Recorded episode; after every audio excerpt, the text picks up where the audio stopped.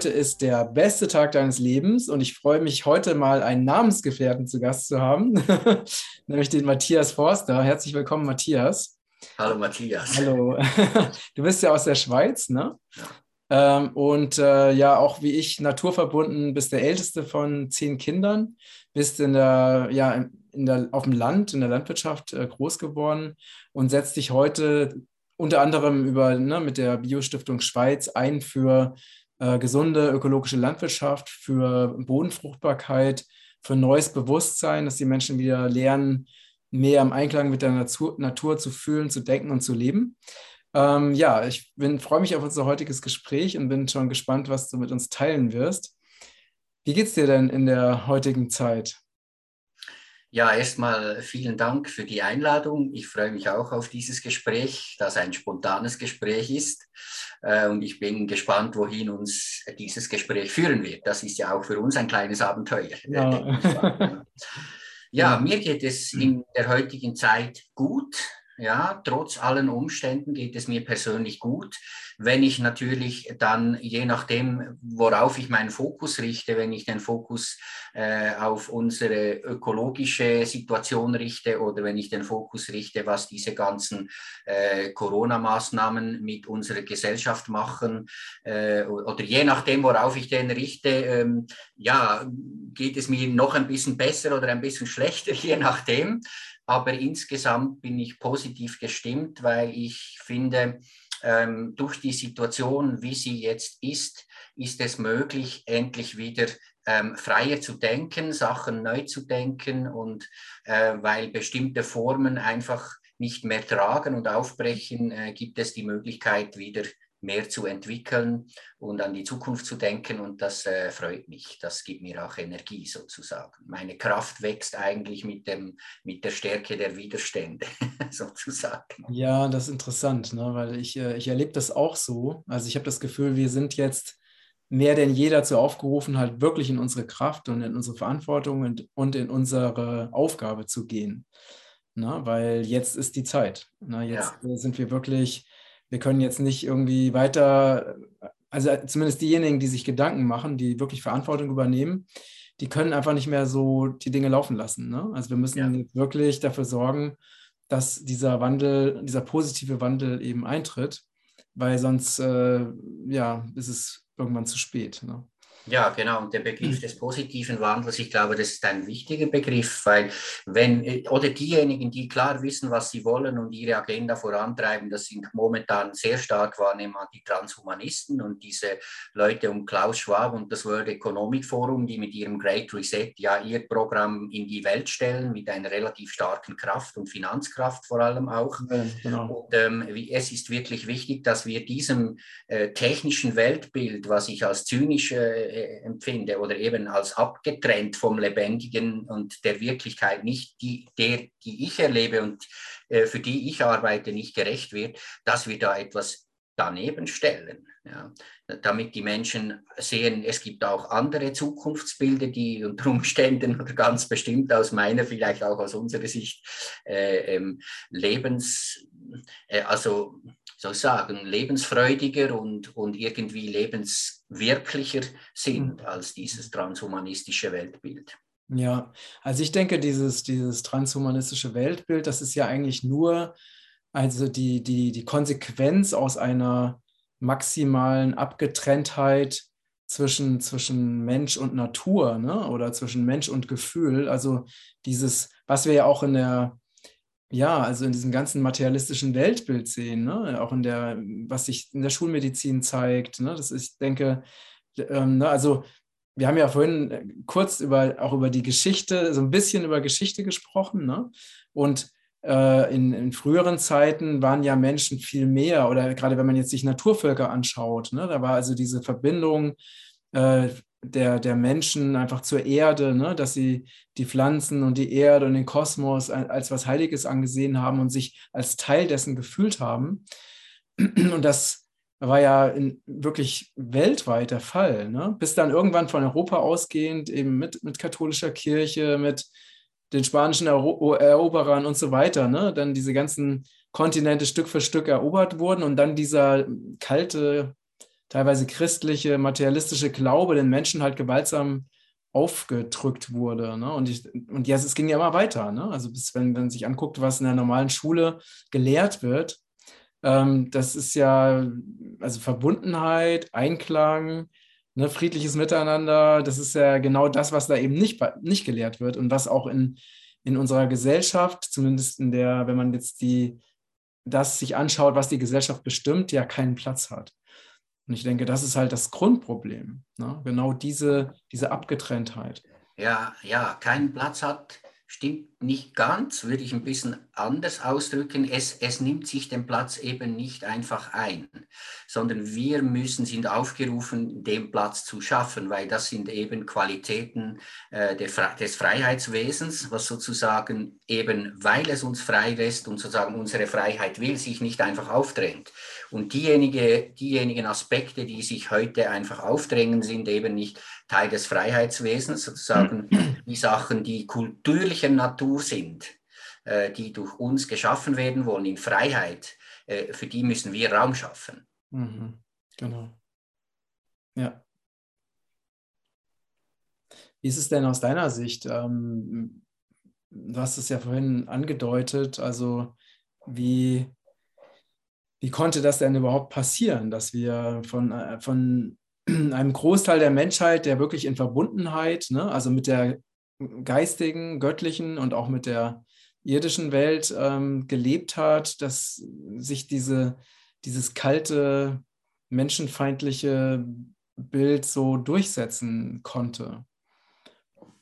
Wie ist denn da deine, deine Meinung dazu oder dein, dein, dein Ja, das ist eine schöne Frage, das ist auch eine tiefe Frage und natürlich eine umfassende Frage. ähm, ich versuche das ein bisschen gerafft jetzt mal.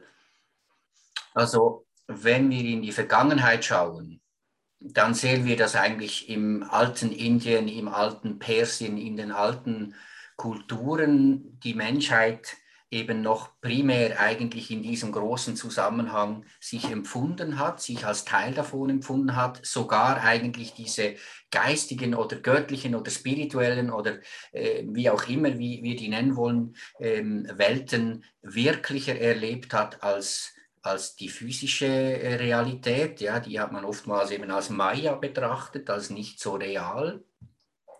Und da ist dann eben im alten Persien, das war wahrscheinlich etwa 6000 vor Christus, also vor unserer Zeitrechnung, äh, ist dann, damals war Priestertum und Königtum noch zusammen. Also der Priesterkönig Zarathustra, der hat dann eigentlich äh, den Fokus der Menschheit oder den Blick der Menschheit auf die Erde gelenkt und hat sozusagen angefangen, Tiere zu domestizieren äh, und zu züchten, äh, Pflanzen zu züchten und Ackerbau eben auch zu betreiben. Und zwar war das eine heilige Aufgabe der Priesterkönige und ihren, ihren Helfershelfen, weil sie wussten, wir greifen hier in einen lebendigen Organismus, in den Körper der Erde ein und arbeiten mit Lebenskräften.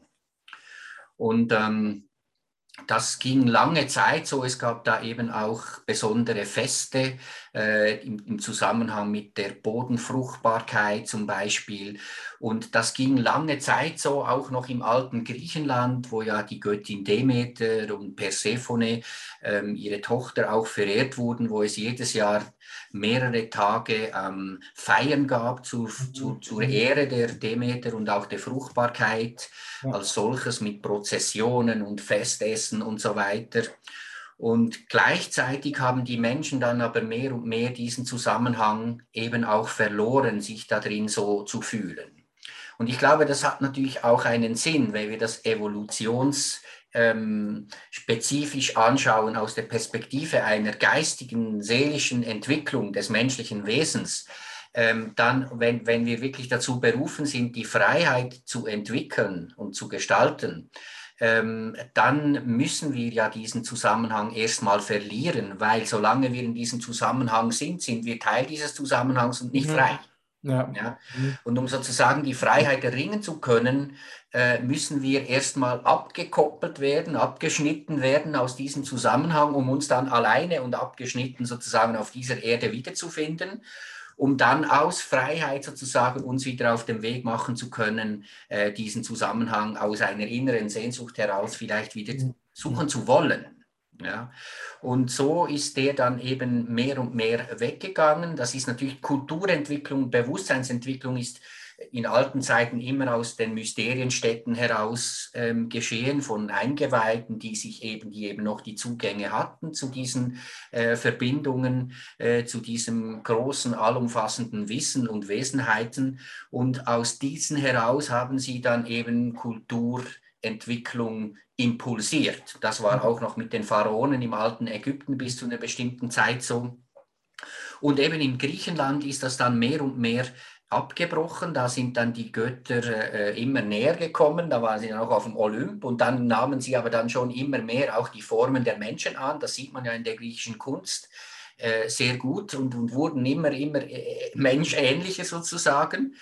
Und weil man diesen Zusammenhang verloren hat, dann suchte man eigentlich nach einem neuen verlässlichen Boden. Und dann entstand eigentlich die Philosophie und das Denken. Und das menschliche Denken wurde dann eigentlich zum neuen Boden, auf dem man sich dann stellen konnte und wo man eine gewisse Sicherheit fand. Und aus diesem Denken heraus, aus der Entwicklung des Denkens entstanden dann ganz viele Erfindungen und dann eben auch die, die naturwissenschaftlichen ähm, Fächer und Gebiete und durch diese Erfindungen dann auch irgendwann die Maschinen. Und durch die industrielle Revolution, ausgehend von England, kamen dann eigentlich diese Maschinen mehr und mehr eben, äh, zogen auch in die Landwirtschaft ein. Ja. Zu, zur Goethe-Zeit waren ja etwa noch 85 bis 90 Prozent der Menschen direkt oder indirekt in der Landwirtschaft tätig und hatten also noch einen direkten Bezug zur Natur und zum Boden und bewirtschafteten den und kannten die Jahreszeiten und ihre unterschiedlichen Qualitäten und wann macht man was und worauf muss man schauen und so. Ähm, und als die Maschinen dann einzogen, ähm, wurden sozusagen viele Arbeitsstellen in der Landwirtschaft frei. ein Mähdrescher zum Beispiel ersetzt etwa 800 Menschen das mhm. ist natürlich enorm. Ja. Mhm. Und diese Menschen wurden dann frei. Also das war ja auch der Ursprungsgrund eigentlich mal der industriellen Revolution, dass man Maschinen macht, damit die die Menschen befreien von einfachen, sich immer wiederholenden Aufgaben, sodass sie Freiräume erhalten, um sich eben für Kultur und mhm. Sozialentwicklung und Kunst und so weiter äh, mehr einsetzen konnten, sozusagen frei wurden von diesen stupiden vermeintlich Arbeiten, um sich um äh, menschlichere Sachen zu kümmern, so hat man das mhm. gemeint. Und ja, diese Maschinen ähm, wurden dann aber immer dominanter und dominanter und so wurden dann eigentlich die ganzen Landschaften, die Felder wurden dann angepasst an die Bedürfnisse der Maschinen. Ja, die Hecken störten, die Bäume störten, es musste möglichst eckig sein, um, um, um einfach effizient durchzufahren. Und äh, damit verloren wir eben auch mehr und mehr die Biodiversität und die Bäuerinnen und Bauern selbst, die halt heute in Traktoren zwei, drei Meter über dem Boden sitzen, mit luftdicht verschlossenen Kabinen, mehreren Touchscreens, Musik und starken Motoren, die ein viel, viel scharigen Pflug durch jeden Boden reißen, weil sie so stark sind, ohne dass das groß ruckelt. Also man riecht nicht mehr, wie es riecht da draußen, man hört nicht mehr, ob da was summt oder, oder ähm, singt und man, man nimmt auch den Boden nicht mehr als Lebenssphäre wahr, sondern es ist wie alles eigentlich durch die Entwicklung des industriellen Denkens, was eigentlich auf dem Gedanken basiert, mit denselben Materialien, mit Maschinen kann ich immer dasselbe Produkt in einer großen Anzahl in demselben äh, Aussehen sehr oft produzieren. Mhm. Und dieses industrielle Denken, was auf Dingen, aus Dingen heraus entwickelt wurde, ist dann mehr und mehr eben auch auf Lebenssphären angewandt worden, wie die Landwirtschaft, die Tiere, die Böden, äh, aber auch in der Medizin, auf den Menschen und so weiter. Und das ist eigentlich ein bisschen Teil des Problems, ja, dass wir jetzt da mit einem industriellen Denken, was ein Denken ist, was sich an Dingen geschult hat, ähm, in die Lebenssphären hineinwirken. Und da muss sich was verändern. Also das ist so jetzt ein ganz mhm. großer, schneller Durchlauf von einigen Elementen. Es gibt natürlich viel mehr, äh, wohin uns das gebracht hat. Mhm. Und ich meine nicht, dass wir jetzt die Maschinen verteufeln sollten oder irgendwas, sondern wir müssen uns einfach jetzt ähm, etwas weiterentwickeln oder dürfen, sind aufgerufen, uns etwas weiterzuentwickeln mit der Fragestellung, was ist der Unterschied zwischen einem Ding und zwischen einem Wesen? Und Wesen haben eben Lebensbedingungen. Und diese Lebensbedingungen müssen berücksichtigt werden. Und dort, wo Maschinen das können, haben sie ein berechtigtes Einsatzgebiet. Ja. Dort, wo sie das nicht können, halt nicht. Mhm. So, vielleicht ja. so viel mal. Ja, ja, ja, auf jeden Fall. Also das ist ein, ein wirklich sehr, sehr guter Punkt. Ne? Und es ist ja auch so, dass äh, die Menschen ja, also man merkt es ja, also man ist, wir sind es ja gewöhnt, ne, dass also ganz viel einfach so zur Verfügung steht. Also bisher war, das war immer noch so bis vor sehr kurzer Zeit. Ne? Also man konnte alles, was man sich vorstellen konnte, konnte man per Knopfdruck bestellen. Ne? Dann ist es auch sofort gekommen. Ähm, man hat für alles und jedes Maschinen. Ähm, das geht halt so weit, dass viele Menschen ja gar nicht mehr wissen, wo, wie wo der Apfel wirklich herkommt oder die Milch wirklich herkommt, ne? weil es alles fertig abgepackt. Ähm, oder ja, ne, wenn jetzt irgendwelche Dinge, die normalerweise alle per Knopfdruck funktionieren, wie die Heizung, wenn die plötzlich nicht mehr funktionieren, dann wissen die meisten Menschen ja gar nicht, wo kommt denn Wärme eigentlich her? Wie wird die Wärme denn eigentlich erzeugt? Habe ich denn selber auch, wenn der Strom ausfällt, die Möglichkeit, mehr Wärme zu erzeugen? Das ist ja eine, eine lebenswichtige Frage, gerade im Winter. Ne? Also bei uns in Portugal, ähm, da ist tatsächlich die, die Heizung ausgefallen. Ne? Und äh, wir hatten aber zum Glück Holz und konnten uns eben einfach äh, ne, im Holzofen konnten wir uns warm halten. Aber wenn wir jetzt kein Holz und keinen Holzofen gehabt hätten, dann wäre es sehr, sehr kalt geworden. Ne? ähm, ja. Und das sind halt so ganz essentielle Dinge. Ne? Also was ist denn, wenn jetzt wirklich mal ne, der gute oder schlechte Klaus Schwab, von dem du erzählt hast, ne? der hat doch sein äh, Cyber-Polygon-Planspiel da gemacht. Ne? Und sie planen ja Stromausfälle, weil es ist ja immer so, dass sie, wenn sie, wenn sie sagen, sie, sie machen bestimmte Szenarien, falls mal etwas passieren sollte, dann weiß man schon genau, okay, ne, sie planen wieder was, ne? weil sie sind immer die gleichen, die letztendlich auch dahinter stecken. Ne? Das weiß man ja, dass es gab Planspiele vor September 11, es gab Planspiele vor, vor dieser Covid-Zeit, ne? wo das alles schon mal zufälligerweise kurz vorher schon mal alles durchexerziert wurde. Ähm, und äh, das heißt, also sie planen halt weltweite, auch länger anhaltende Stromausfälle. Ne? Und wenn man sich das mal vorstellt, also wirklich alles, was wir machen, ist wirklich von Strom abhängig. Ne? Also jede Bestellung von jedem Supermarkt. Ne? Das heißt, wenn der Strom wirklich ausfallen würde, dann logischerweise würde es weder Benzin geben, noch Lebensmittel im Supermarkt, noch sonst irgendwas, ne? weil einfach es gar nicht mehr möglich wäre, Bestellungen durchzuführen. Und, äh, und dann sind die meisten Menschen wissen einfach nicht, wie sie dann sich ernähren sollen, es sei denn, sie haben Vorräte zu Hause. Ne? Ähm, und das, ist, das zeigt halt so diese, ne, dass wir uns halt so extrem abhängig von Maschinen oder auch von, von Strukturen gemacht haben, die wir gar nicht verstehen oder überschauen können. Ne? Äh, weil es einfach viel zu weit weg ist. Ne? Also wir wissen ja auch nicht, was weiß ich, eine Bundesregierung, ich meine, die, wird, die Leute wird man wahrscheinlich sein ganzes Leben lang nie zu Gesicht bekommen. Man weiß nicht, was die machen, warum die das machen. Ne? Äh, man hat da auch keinen Zugang zu oder auch keine Kontrolle drüber. Und so ist es ja mit ganz vielen anderen Sachen auch. Na, und das, ist, das zeigt einfach, dass, diese, dass wir uns halt abhängig gemacht haben von, von Dingen, die außerhalb von uns liegen. Und, und vielleicht deswegen auch viele Menschen sich so ein bisschen ohnmächtig oder hilflos fühlen, weil sie einfach gar nicht mehr die volle Kontrolle, also auch ganz praktisch gesehen, ne, die, die volle Kontrolle über ihr eigenes Leben haben. Ja, ja. Ähm, ich persönlich habe einen relativ guten Bezug zum Begriff der Ohnmacht, weil dieser Begriff ja eigentlich sagt, hm, Ohnmacht heißt, ich, das sind Aspekte eines Geschehens, äh, an dem ich Anteil habe, wo ich aber ohne Eigenmacht bin. Also es geschieht etwas, was ich nicht in meiner Kontrolle habe, sozusagen.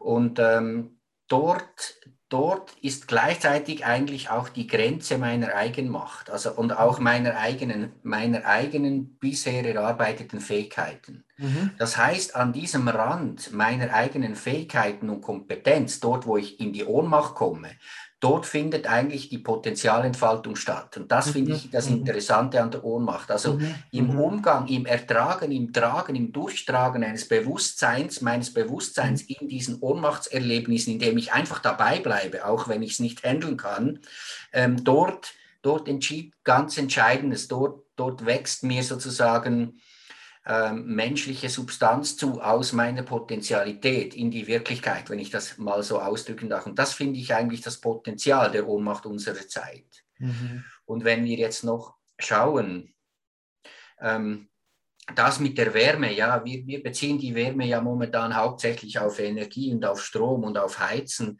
Ähm, ich glaube, eines der größten Probleme ist, dass wir eben in unseren Beziehungs- Zusammenhängen, sei das in der Beziehung zur Erde, zu, zu den Tieren, zu den Pflanzen, zu den Böden, zu uns Menschen, dass wir dort zu viel Kälte pflegen, ja, dass wir dort den Wärmeorganismus nicht im Bewusstsein haben und die Wärme, die eigentlich dort hineingehört, äh, zu wenig pflegen und entwickeln. Und ähm, und wenn wir jetzt so einen Stromausfall hätten, dann ist das Potenzial, was ich da drin sehe, dass wir dann wieder aufeinander an, dass uns bewusst werden würde, dass wir uns eigentlich alle gegenseitig brauchen. Und dann wäre es vielleicht leichter, mal zum Nachbarn zu gehen, wenn man sieht, äh, der Kamin, da kommt Rauch raus. Wahrscheinlich hat der ein Feuer, äh, dann mal um Hilfe zu bitten oder mal hinzugehen und Kontakt aufzunehmen mit dem Nachbarn und vielleicht in eine soziale, reale Sphäre einzutreten und weniger nur in den sogenannten sozialen Medien, die ja mehr asoziale Medien sind, weil sie uns vorgaukeln, wir hätten Beziehungen, aber, aber ja. es sind ja eigentlich nur irgendwelche Kontakte in vielen Fällen. Ja, natürlich kann man bestehende Beziehungen darüber auch pflegen, aber, aber die Wärme sozusagen auch als eine, ein Ausdruckform von Beziehung und von, von Liebe und Bezogenheit, einen Zusammenhang ähm, zu verstehen, sozusagen, finde ich wichtig, oder? Weil Schauen wir den Planeten an, unseren Planeten. Wir haben das Gefühl, wir sind äh, Lebewesen auf einem Planeten, den wir als ein Stück, äh, weiß nicht, Dreck oder Stein im Kosmos betrachten. Ähm, und gleichzeitig habe ich immer das Gefühl, ja, wir sind eigentlich wie Flöhe auf einem Elefanten. Ja. Der Elefant, wir haben das Gefühl aus Floh, ja, weil wir die Haare des Elefanten sehen, es gibt da nur äh, Wälder und es gibt nur äh, den Boden, die, den, der fühlt sich an wie Stein, aber der Elefant lebt selber auch. Mhm. Und die Erde lebt selber auch, die ist auch ein Lebewesen. Ja. Mhm. Und ähm, zum Beispiel Goethe hat mal gesagt, alles Lebendige bildet eine Atmosphäre um sich her. Mhm, mh. Und spätestens seit wir die Bilder vom Mond auf die Erde gesehen haben, also zum ersten Mal sich die Perspektive umgewendet hat, dass wir von außen auf unseren Heimatplaneten schauen konnten, haben wir gesehen, dass der eine Atmosphäre hat. Und wenn man Goethe ernst nimmt, muss dann dieser Planet leben. Und ich nehme Goethe ernst und ich nehme auch meine eigene Wahrnehmung ernst, sozusagen. Ja, etwas Totes kann ja nicht etwas Lebendiges aus sich herausbringen, das uns alle ernährt. Zum Beispiel. Richtig. Und dieser Planet, der er, er, er, er erhöht seine Temperatur. Das heißt, seinen Wärmehaushalt, vielleicht fiebert er ein bisschen, ja, weil die Läuse auf ihm, ihm ständig ein bisschen zu sehr Blut absaugen. Und äh, wenn wir jetzt sozusagen diese äußere Wärme des Planeten ein bisschen mehr verinnerlichen und unsere Beziehung zum Planeten selber in eine Wärme bringen und ihn sagen mit mehr Achtsamkeit und, und Liebe und Bewusstsein ihm begegnen als Wesenheit, dann, dann könnte er vielleicht seinen eigenen Wärmehaushalt dann wieder ein bisschen abkühlen. Ich erlebe es als eine Kompensation, eine zu großen Beziehungskälte von uns Menschen gegenüber allem, was lebt, auch den Tieren und dem Planeten eben. Ähm, und, und das sind alles auch Energie- und Wärmefragen, aber in einem bisschen anderen Bereich, die sich vielleicht einfach dann äh, in der technischen, äh, in der materiellen Sphäre so auch widerspiegeln.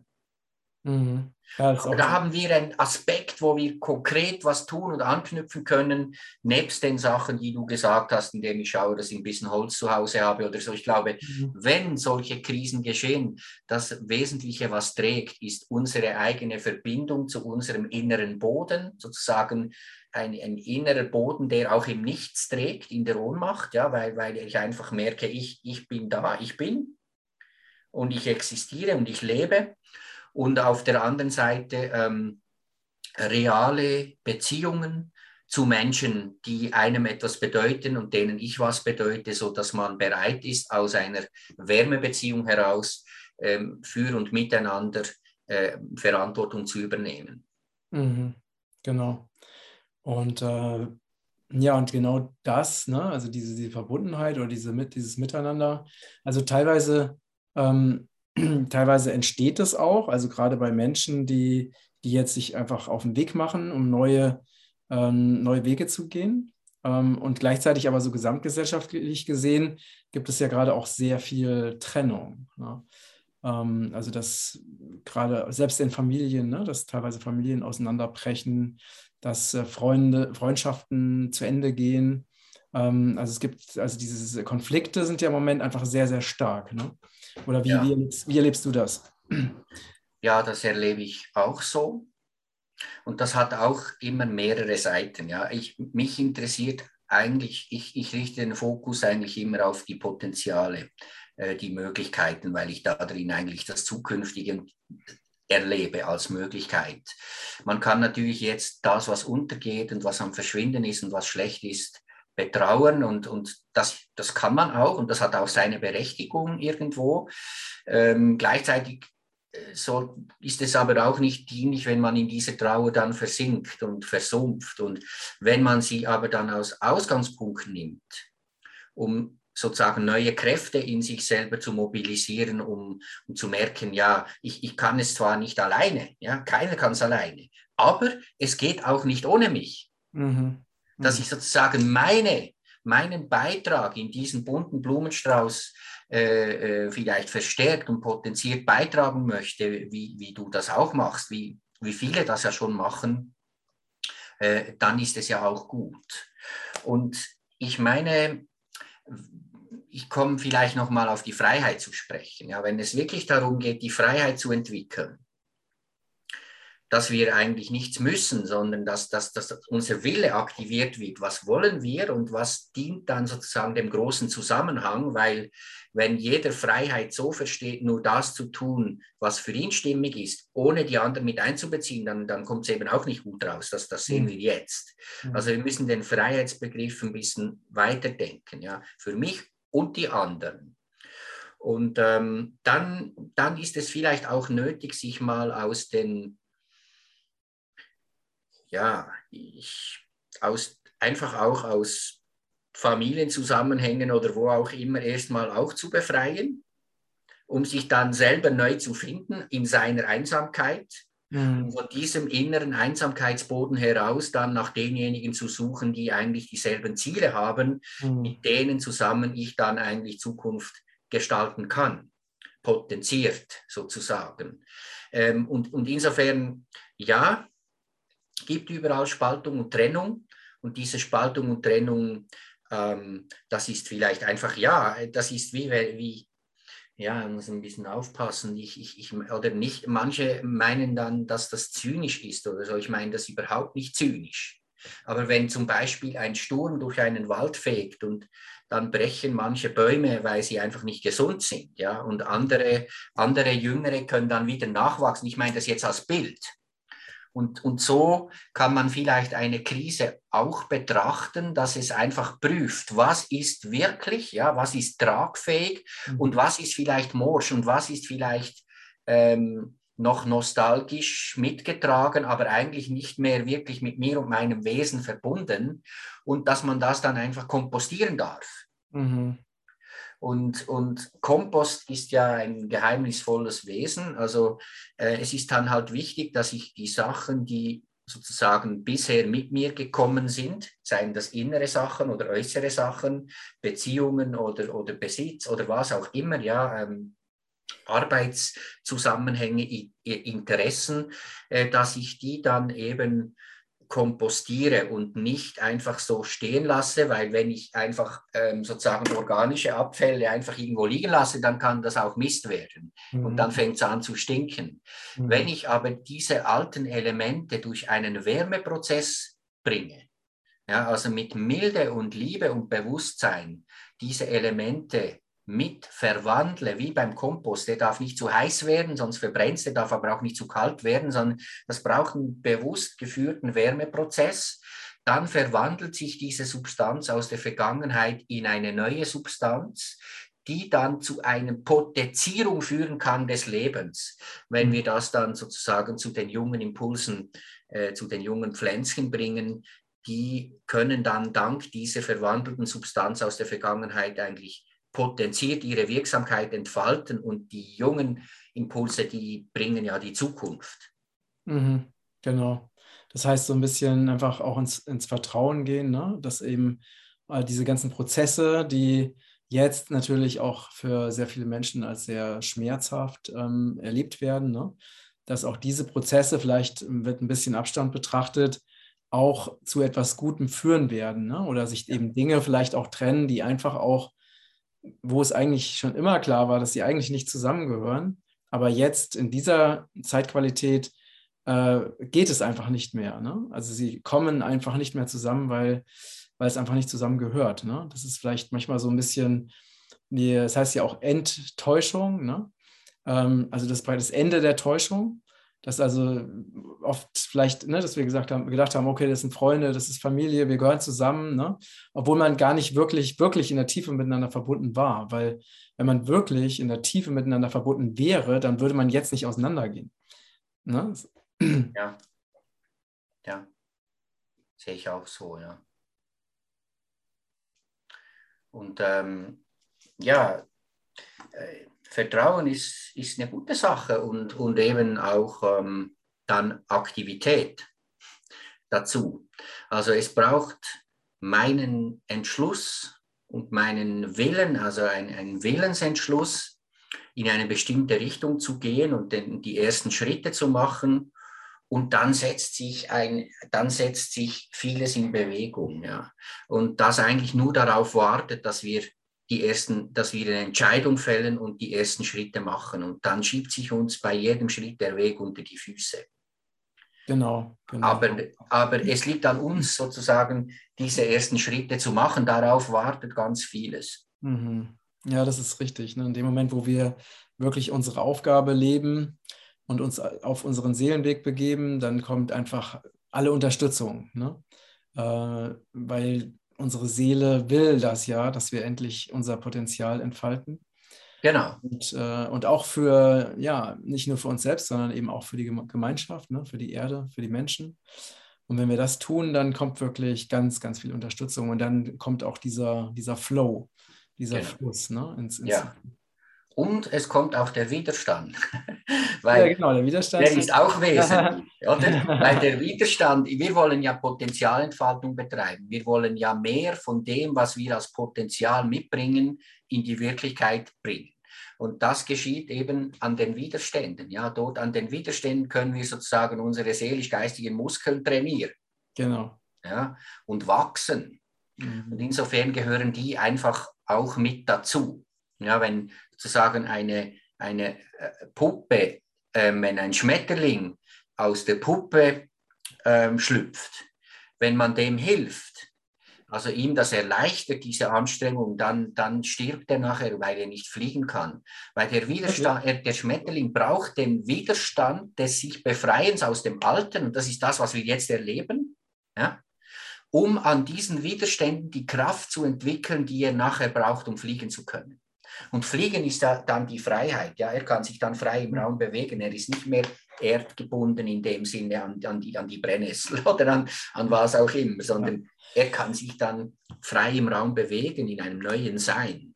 Und, ähm, und, und so, glaube ich, wäre es wesentlich, diesen Gedanken einfach auch mehr und mehr ähm, ja, sich zu verinnerlichen, dass Widerstände dazugehören und dass Widerstände da sind, um unsere unsere Muskeln daran, die seelisch-geistigen Muskeln eigentlich daran zu trainieren und, und zu wachsen. Ja? Und auch zu erkennen, dass wir es eben nicht alleine können, sondern dass wir die anderen brauchen. Mhm. Und Widerstände helfen uns dann auch auf die anderen zuzugehen und die soziale Welt als eine zu, gemeinsam zu gestaltende soziale Kultur zu verstehen, wie Joseph Beuys das zum Beispiel äh, genannt hat.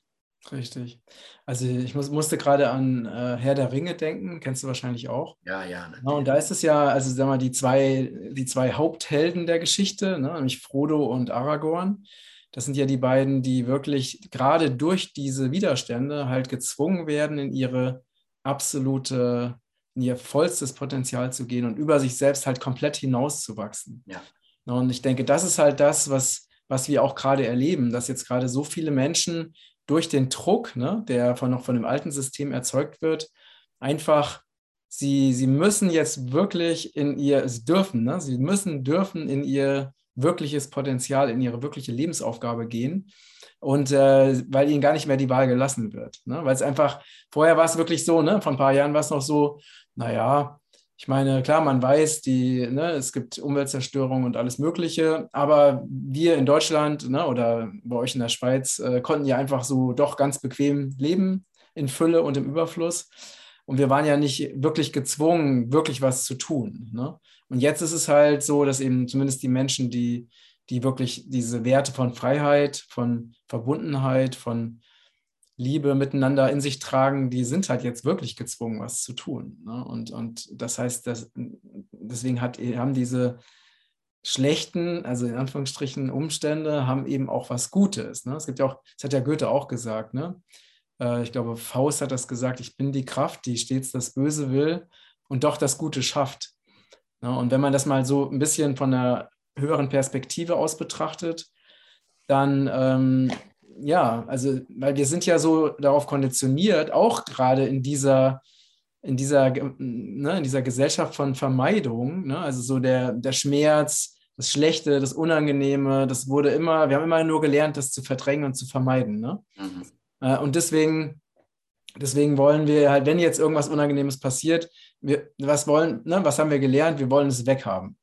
Wir wollen einfach, wir wünschen uns das weg, wir machen das weg so wie die Schulmedizin, ne, hat man irgendwo ein Symptom, wird das einfach weggemacht.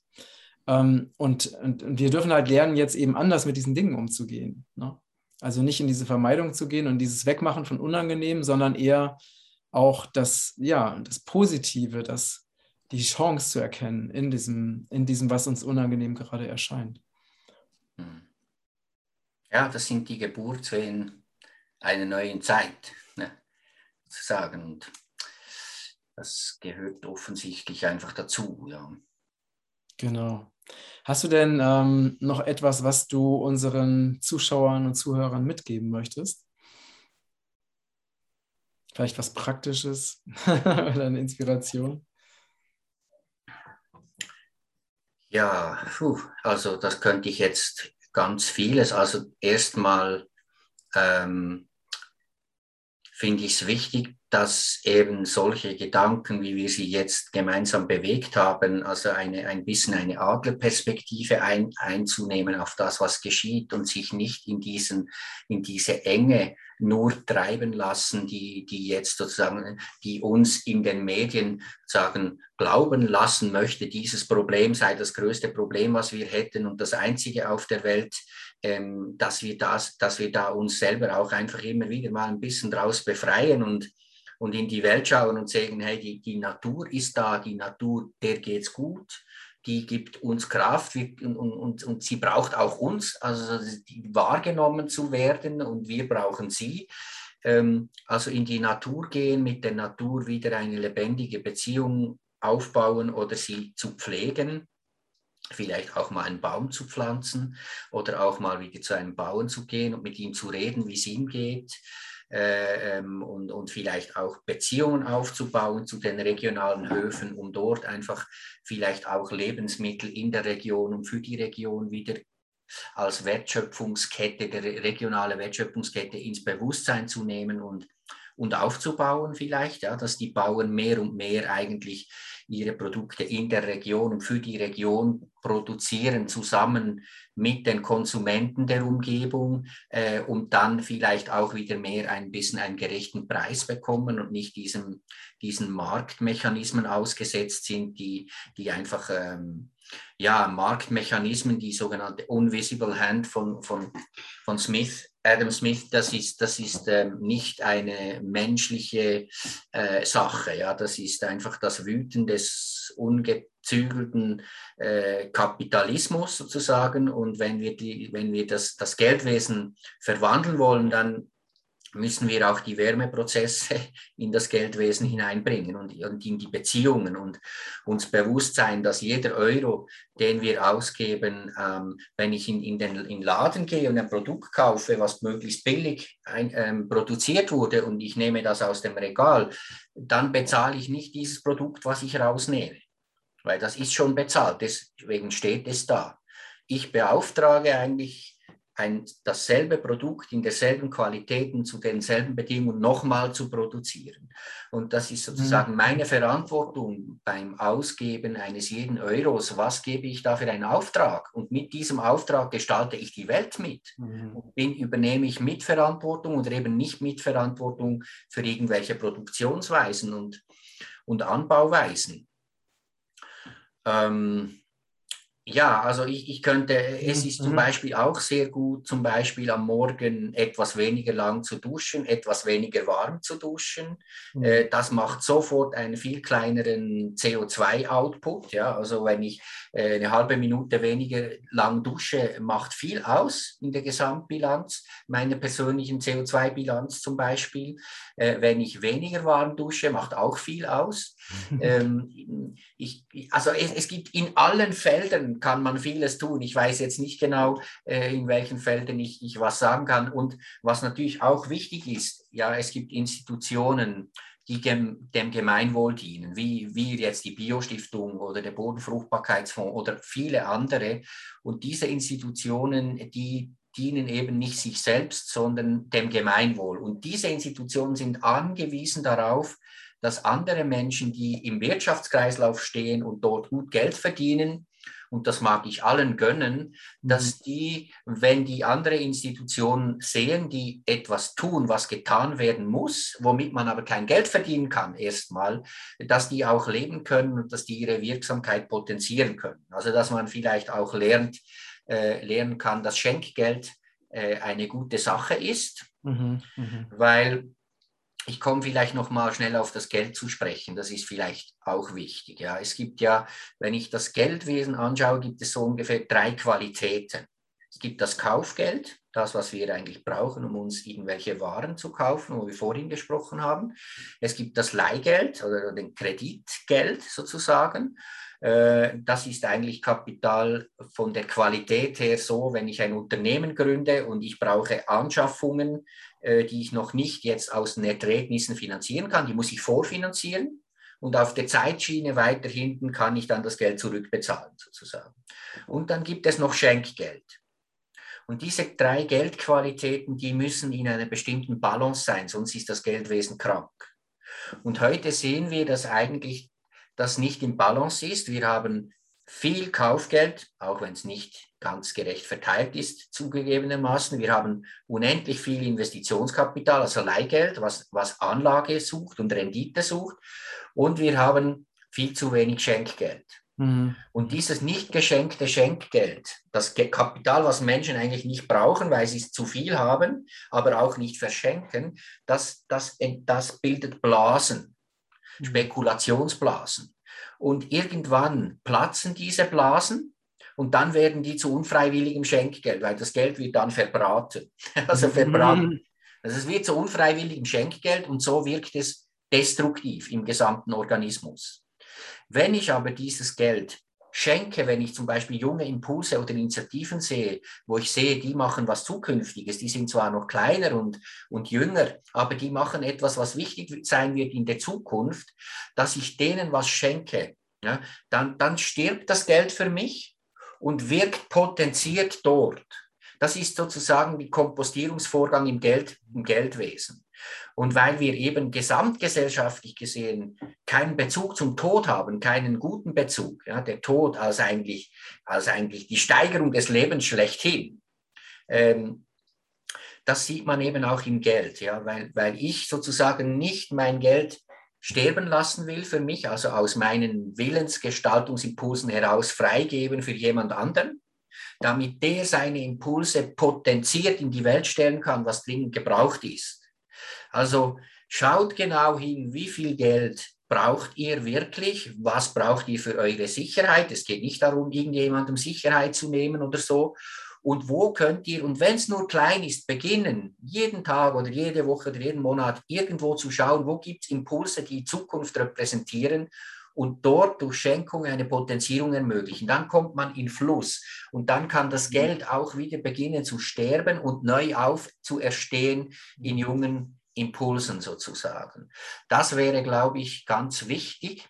Und insbesondere möchte ich eigentlich auch die Frauen ermutigen, die immer noch in unseren Gesellschaften allzu oft meinen, Geld ähm, zu gestalten, Geldflüsse zu gestalten und Geld, mit Geld umzugehen, äh, allzu oft delegieren an andere, nimmt das auch wieder mehr selber in die Hand, ähm, weil dadurch kann man wirklich auch Zukunft gestalten. Mit dem, was man tut mit dem Geld, übernimmt man Verantwortung, aber man ist auch verantwortlich für das, was man tun könnte und es nicht tut. Mhm. Also das ist sozusagen da wäre, glaube ich, ein großes Potenzial und vielleicht so viel mal. Ja, super, perfekt. Ja, und äh, vor allen Dingen ist es ja, äh, gibt, also wenn man jetzt wirklich sein Geld für eine tolle Sache, ne, für die in irgendeiner Weise der Heilung der Erde dient oder der Heilung der Welt dient, investiert, dann gibt es natürlich vor allen Dingen auch ein gutes Gefühl, ne, dass man eben auch ja. wirklich ein, dadurch ja auch einen Beitrag leistet.